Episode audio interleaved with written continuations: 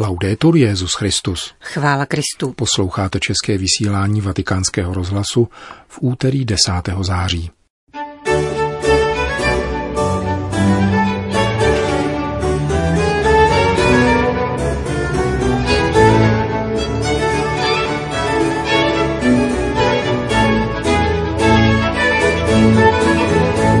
Papež František se vrátil z apoštolské cesty v Mozambiku, Madagaskaru a Mauriciu. O setkání řeholníků a řeholnic pracujících v Rusku referují dvě účastnice z České republiky. Proces proti kardinálu Pelovi je urážkou práva, říká emeritní oxfordský profesor a filozof práva z Univerzity Notre Dame John Finnis. Dnešním pořadem provázejí Johana Bromková a Milan Glázer.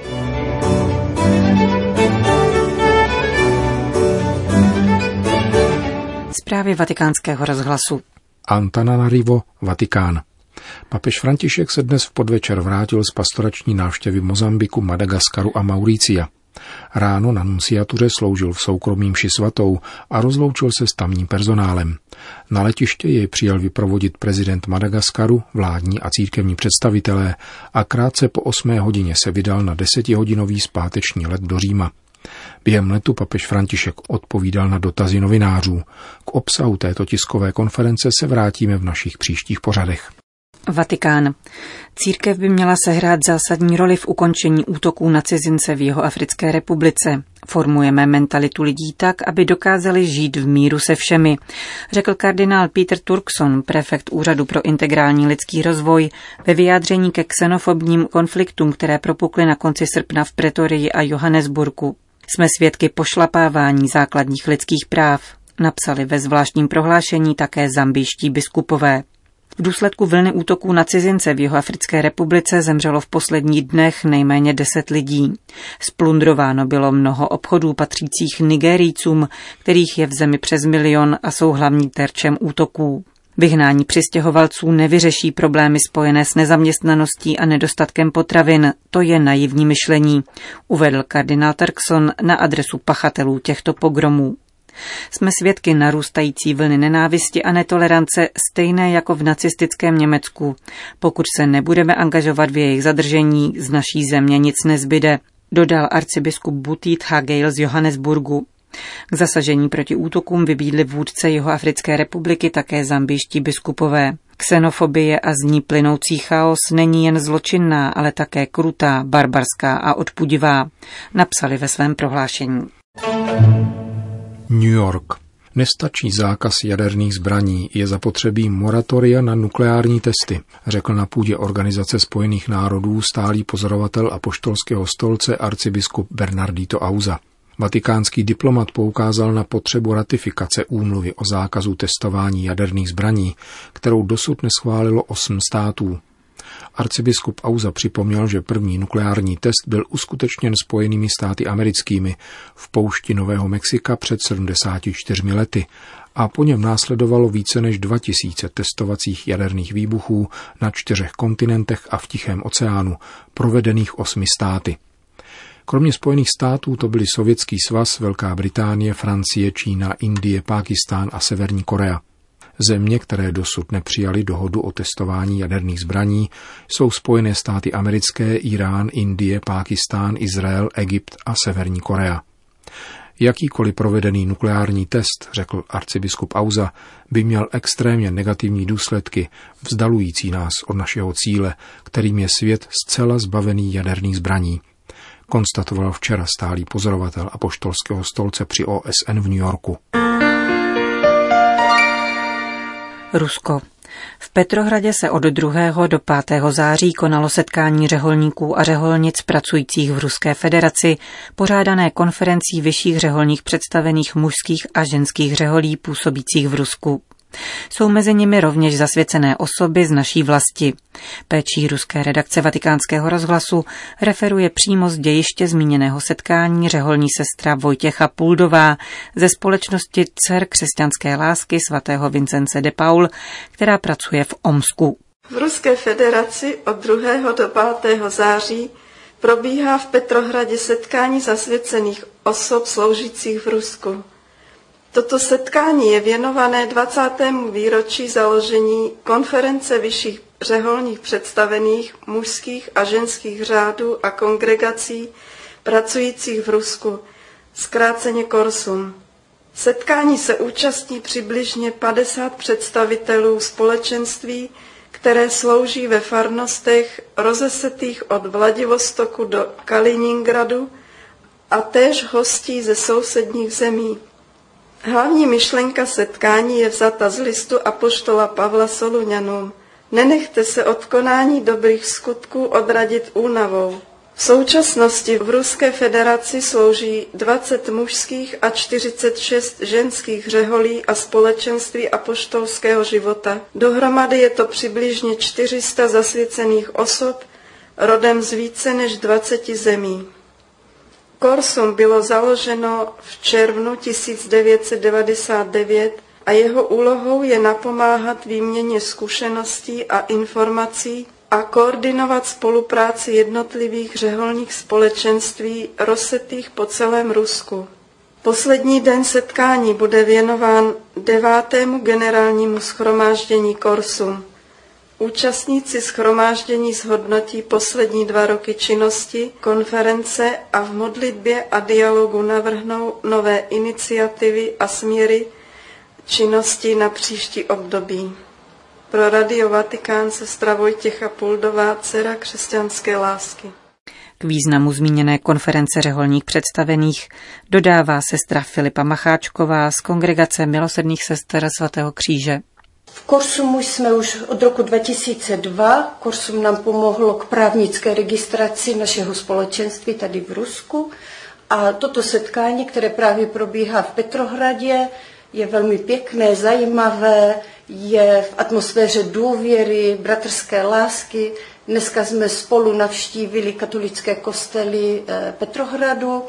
Byli jsme tež u memoriálu represím z 50. let, z 30. let. Vzhledem na velké vzdálenosti tady v Rusku, toto setkání je takovým novým douškem, které nás podrží zase na dlouhou, dlouhou dobu. Petrohradské setkání řeholníků a řeholnic různých národností působících na rozlehlém území Ruské federace skončilo eucharistií, kterou slavil moskevský arcibiskup Paolo Pezzi. Omán. Tento víkend byl ve městě Salála konsekrován nový katolický kostel zasvěcený svatému Františku Ksaverskému, patronu misií. Kostel byl zbudován během 18 měsíců a má kapacitu 600 míst k sezení a je vybaven vícefunkčním sálem, který pojme dalších 400 osob. Nedělnímu obřadu svěcení předcházela sobotní občanská inaugurace tohoto místa kultu, která se konala za účasti arcibiskupa Francesca Padilli a poštolského nuncia v Jemenu, Kuwaitu, Bahrajnu, Spojených Arabských Emirátech a Kataru a doktora Ahmeda Kamise al-Bahriho, ředitele odboru Ministerstva pro náboženské dotace a záležitosti Ománu. Přítomen byl rovněž biskup Paul Hinder a poštolský vikář Jižní Arábie, kněží a řeholnice. Arcibiskup Padilla poděkoval sultánovi Kabos bin Said al-Saidovi, který umožnil stavbu kostela a dalším představitelům sultanátu za vstřícnost a tolerantnost a dodal, že právě náboženská tolerance a uplatňování jejich konsekvencí vytváří pokoj a vzájemné bratrství v této zemi. V Ománu, který má 4 miliony obyvatel, žijících na rozloze čtyřikrát větší než Česká republika, žije 60 tisíc katolíků. Jde výhradně o migranty a scházejí se v pěti farnostech. Francie. Svobodné zednářství vede nevyhnutelně k apostazi, dokonce i u lidí, kteří mají hlubokou zkušenost víry a jsou praktikujícími křesťany.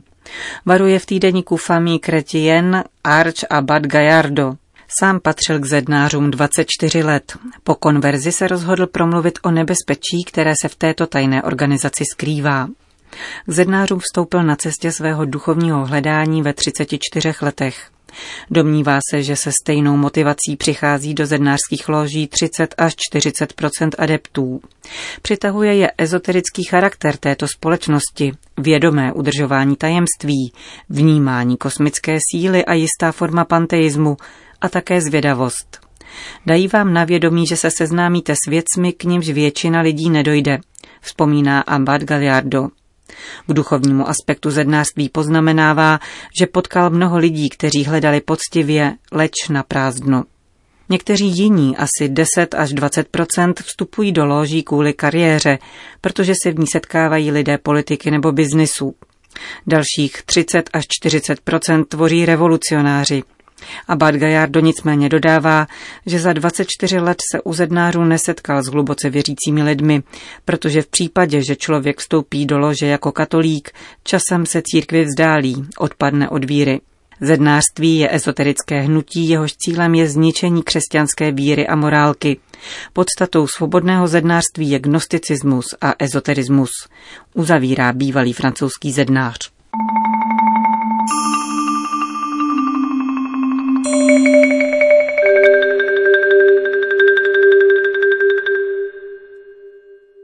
Ještě spíše než urážkou církve je proces vedený proti kardinálovi Pelovi urážkou práva.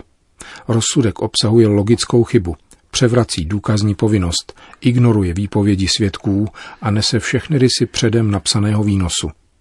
O tom je přesvědčen John Finnis, filozof práva z Univerzity Notre Dame a emeritní oxfordský profesor. V analýze zveřejněné v časopise Quadrant profesor Finis vysvětluje, proč je odsouzení kardinála Pela právnickou katastrofou, nad níž by se měli zhrozit ani ne tak kardinálovi podporovatelé, jako všichni ti, kterým leží na srdci zásady právního státu, spravedlivého procesu, presumpce neviny a další občanské instituty považované za posvátné.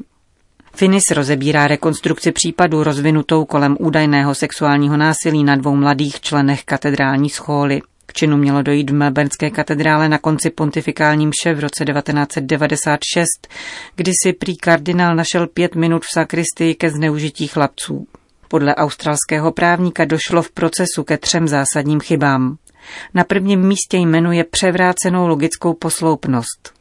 Nepravděpodobnost a nemožnost činu, na nich se zakládala teze Pelovy obhajoby a desítky dalších svědectví, totiž tvrzení, že v dotyčný moment byl na jiném místě kostela, není ze strany soudců považováno za relevantní skutečnost, která by dokládala falešnost obvinění.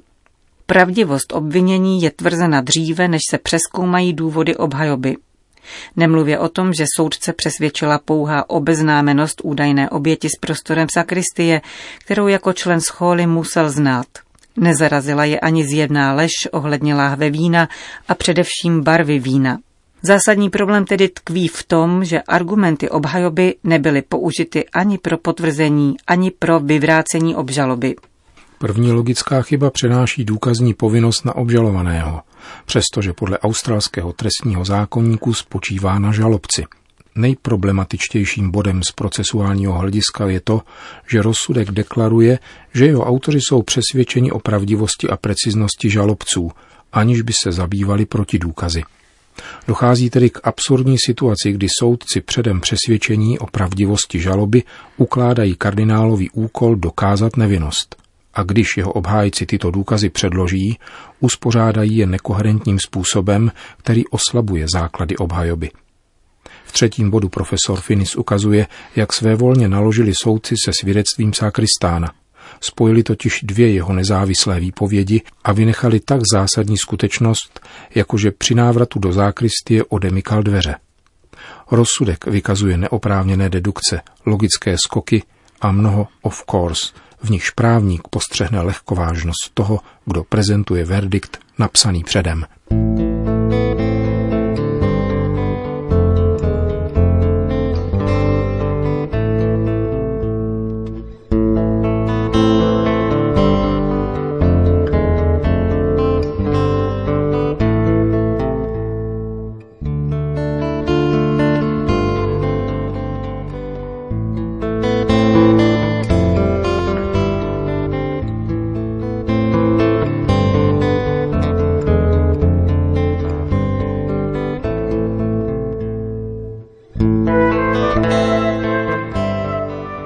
Končíme české vysílání vatikánského rozhlasu. Chvála Kristu. Laudetur Jezus Christus.